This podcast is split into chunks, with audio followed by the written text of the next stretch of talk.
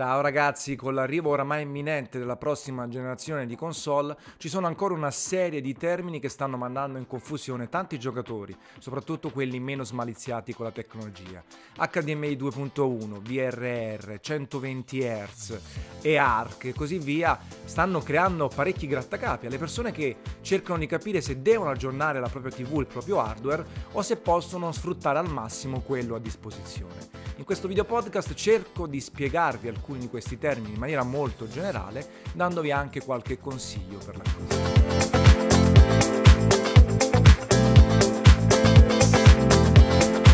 Chiaro che ogni generazione di console porta con sé in dono una serie di caratteristiche aggiuntive che purtroppo necessitano anche di aggiornamenti hardware, vuoi per il cavo, vuoi proprio per le caratteristiche inedite che non sono supportate da TV precedenti, amplificatori quindi impianti stereo, soundbar e così via.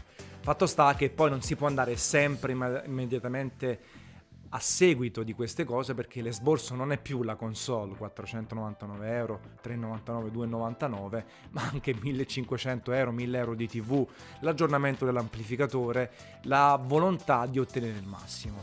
Il primo consiglio che vi do chiaramente è quello di non farvi troppe pippe mentali se siete esperti, se siete suscettibili a cambiamenti anche marginali di qualità sonora, qualità visiva, è chiaro che siete già pronti per un, per un esborso ulteriore economico. Altrimenti potete vivere tranquillamente felici e sereni con quello che avete a disposizione. Se ad esempio PlayStation 4 Pro e One X e poi anche altre console hanno introdotto l'HDR a livello generale, le nuove console arrivano con un cavo HDMI 2.1, ovvero l'ultima versione del cavo di collegamento alla TV che ha una banda passante superiore e permette di ottenere delle cose come ad esempio il 4K, la risoluzione nativa 4K a 120 Hz, banalmente semplificando 120 fotogrammi al secondo. Questa cosa non è possibile con cavi 2.0 A e B, si arriva a 1080p e 60, 120 Hz, 1440p in determinate TV e quindi chiaramente c'è questa novità. 4K 120 fotogrammi al secondo saranno caratteristiche, saranno eh, cose implementate secondo me da pochi giochi che non sono particolarmente esosi dal punto di vista grafico. Molto più importanti i 60 Hz, il 4K nativo o meno, tutte le tecniche di checkerboard upscaling, quindi di potenziamento artificiale della risoluzione per ottenere l'immagine più nitida possibile. Questa cosa porta in dono anche altre cose, avete sentito parlare soprattutto a casa Microsoft di VRR, il refresh rate variabile, che significa che il refresh rate della TV, l'aggiornamento della TV si tara rispetto a quello e si sincronizza con quello delle console. Questa cosa permette di avere una qualità di immagine più fluida, più costante, senza quello spezzettamento che talvolta vediamo quando il frame rate ad esempio è libero e quando è differente rispetto a quello del gioco e della TV. C'è questa sorta di piccolo o grande a seconda dei casi spezzettamento nell'immagine, come se ci fosse un bug o qualcos'altro che può incorrere in situazioni estetiche fastidiose. Allora avere una TV che supporta il DRR permette di avere un'immagine più stabile in tutte le occasioni, in tutte le situazioni in cui il frame rate cambia o comunque è molto elevato. Anche qui questa cosa dipende molto dall'implementazione dello sviluppatore nel videogioco, dalla vostra TV e purtroppo soltanto TV uscite negli ultimi tempi, nell'ultimo anno, due talvolta in casi estremi, supportano tutte queste cose. Ad esempio YOLED, ad esempio la serie X di LG supporta bene o male tutto quello che portano oggi le nuove console, HDMI 2.1, HDR10 e il Dolby Vision e, e poi appunto i pannelli 4K a 120 Hz, eARC per collegare la TV all'impianto stereo che sia soundbar, amplificatore e così via e trasportare tutti i segnali audio possibili e immaginabili e questo VRR che appunto eh, dà una mano in quei giochi che hanno un alto frame rate o comunque lo hanno variabile sia verso l'alto che verso il basso. Questo significa spendere 1000-1300 euro Eh, sicuramente tra un anno o due avremo più soluzioni, più TV che costano anche sotto i 1000 euro agevolmente, che supportano tutte le caratteristiche delle console e anche qui il discorso va fatto eh, in base a qual è il proprio obiettivo. Eh, già in un podcast precedente ho parlato eh, di comprare o meno al lancio PlayStation 5, Xbox Series S o Series X e questa cosa va di pari passo. Nulla vieta di farlo anche a step successivi, vi do dei consigli banali. Oggi avete una TV che non ha l'HDMI 2.1, non fa niente. Io ad esempio ho la B8 comprata due anni fa che supporta fino a 4K a 60 Hz, quindi 60 fotogrammi al secondo poi supporta 1080p a 120 Hz perché il pannello è nativo 120 Hz. C'è l'HDR, c'è il Dolby Vision, c'è una qualità del pannello eccezionale, mancano un po' di caratteristiche futuribili che magari sarebbe figo sfruttare con il nuovo Gran Turismo su PlayStation 5, il nuovo Horizon, il nuovo God of War ma sempre a livelli piuttosto impercettibili, perché questi giochi che ho citato eh, sarà grasso che cola se andranno a 60 fotogrammi al secondo e 4K nativo, forse dovranno avere le modalità performance, le modalità qualità visiva. Eh, e poi ovvio si rosica sempre un po' perché c'è l'ultima tecnologia. Diciamo che se si oggi si compra un pannello uscito nell'ultimo anno che supporta tutte quelle caratteristiche che ho elencato, bene o male si è tranquilli per tutta la durata di vita di delle nuove console. Fatto sta che magari comprarli tra due anni, un anno e mezzo, si risparmia un po' di soldini oppure escono ulteriori evoluzioni di queste TV, LG, Sony e quello che sarà, che eh, sono ancora migliori. Però anche qui bisogna sempre separare la qualità del pannello. Un OLED che sia Sony o LG, i pannelli sono di solito sempre LG, anche se sono poi innestati in altre marche e con magari altra elettronica i pannelli sono già da un po' di qualità elevata, soprattutto quelli OLED, ma anche soluzioni ibride, eh, QLED e LCD avanzati e così via. Quindi la qualità di immagine, diciamo, già si posiziona per sfruttare un 90%, dai, buttiamo lì delle percentuali, PlayStation 5, Series S e Series X. Poi tutte queste piccole aggiunte possono andare a modificare e a migliorare i dettagli godere appunto di frame rate estremi o di una qualità dell'immagine sempre più stabile o picchi se vogliamo di luminosità ancora migliori.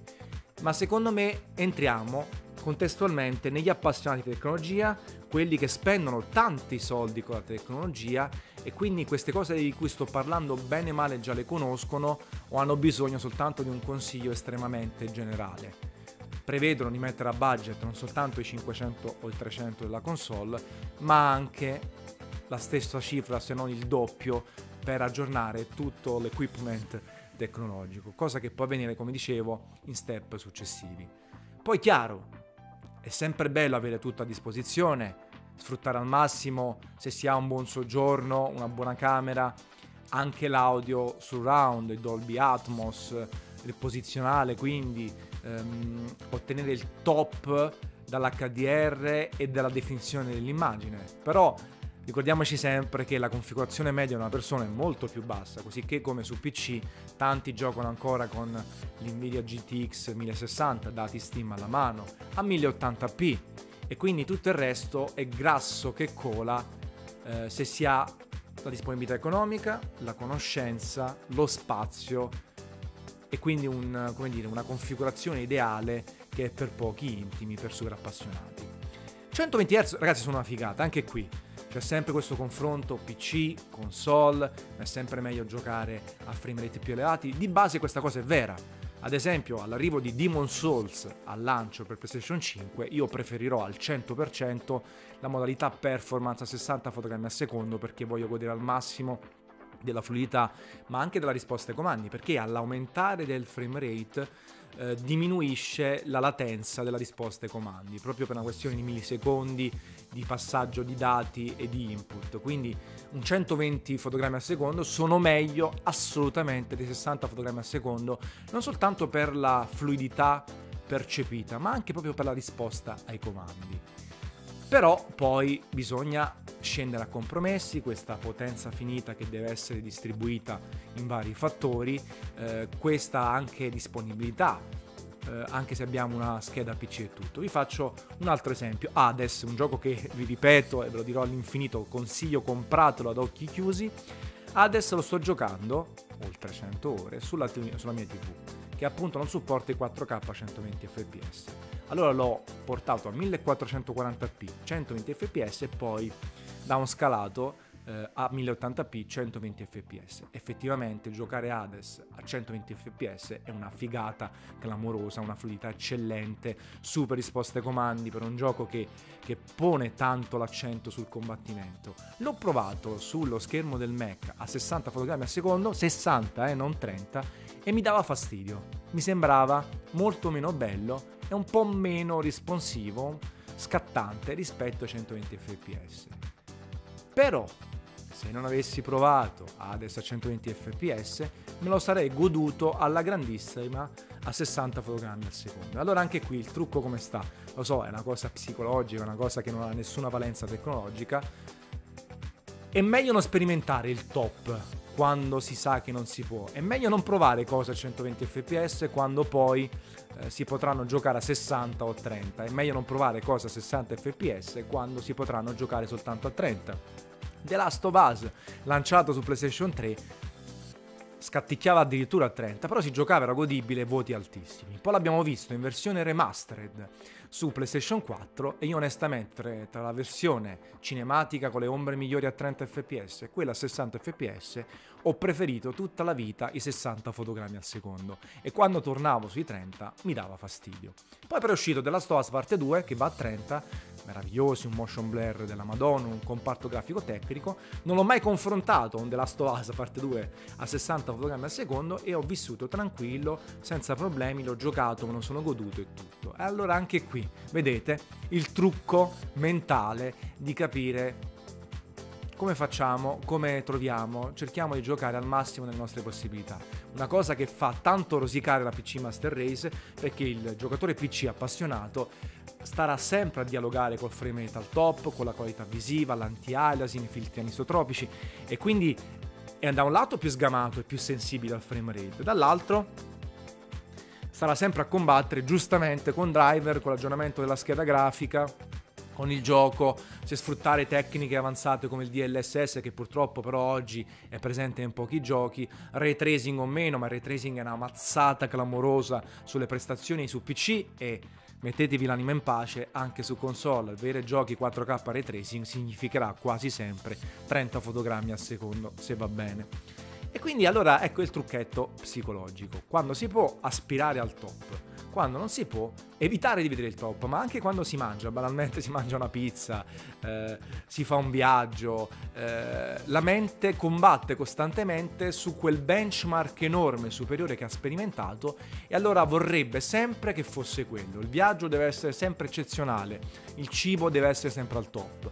Poi per fortuna abbiamo la razionalità, abbiamo il cervello che dice ok, purtroppo non posso mangiare sempre la miglior pizza del mondo, non posso andare sempre in Giappone e, e allora allora devo accontentarmi anche di andare a Scaleo sul Colillo Per, di mangiare una pizza media e altro. Chiaramente abbassando la propria tolleranza, alzando il proprio standard e cercando di ottenere sempre il massimo. Questo ci sta, ma anche avere la malleabilità mentale di dire non è possibile ottenere sempre il top, posso accontentarmi anche del buono.